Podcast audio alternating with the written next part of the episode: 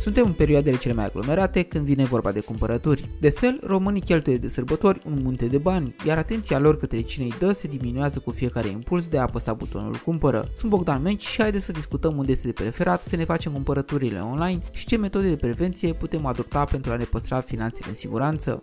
Toată lumea știe că locul cel mai sigur pentru banii noștri se află într-un safe cu zece combinații separate, pus într-un alt safe cu zece lacăte și aruncat în cea mai adâncă groapă marină, pentru că nimeni nu ne poate opri dorința de a avea lucruri noi, această urgie de nestăvilit când se pune pata pe ceva ce reprezintă dorință și pofta inimii, căci din inimă pornește totul și păcălește creierul să creeze dopamina ce ne droghează simțurile și ne orbește privirea când nu realizăm prețul pe care îl plătim. Aoleu maică, ce făcuși, cardul îl goliși? În afară de slăbiciunea umană, pericolul imediat ce paște finanțele noastre îl reprezintă locurile dubioase pe unde putem să le consumăm. Dacă sunteți noi în ale cumpărăturilor online, ați face bine să achiziționați pentru început doar de la magazinele hipercunoscute. Și da, marile magazine practică acele strategii incorrecte față de consumator, dar în același timp sunt și cele care investesc în siguranța plăților online. Pe internet sunt foarte multe locuri apărute peste noapte care vând produse la prețuri foarte reduse și vă sfătuiesc să nu cedați atenției fără a verifica puțin sursa și de a vă lua câteva măsuri de siguranță. Eu folosesc trei măsuri de siguranță atunci când am dubii în privința destinației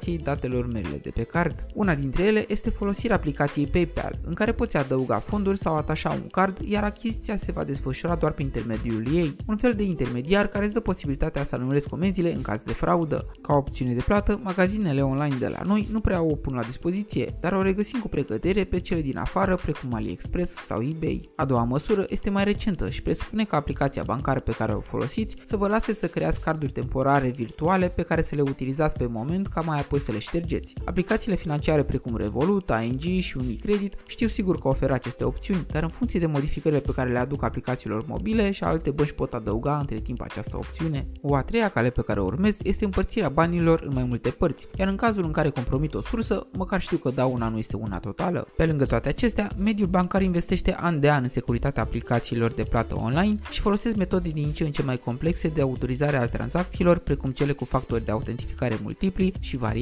Câteva exemple ar fi parolele trimise prin S M S și codurile generate de aplicații separate. Alternativ, putem instala pe P C-uri, tablete sau telefoane aplicații antivirus care să adauge un strat de protecție suplimentar și care este capabil să cripteze activitatea noastră online și să ne avertizeze în cazul unor eventuale atacuri cibernetice. Pentru că da, lumea cibernetică a ajuns să fie plină de pericole și ține de noi să înțelegem că viața noastră depinde din ce în ce mai mult de ea și trebuie să ne creștem gradul de atenție la pașii virtuali pe care îi facem. Până data viitoare, fiți atenți la buzunare. Pe curând!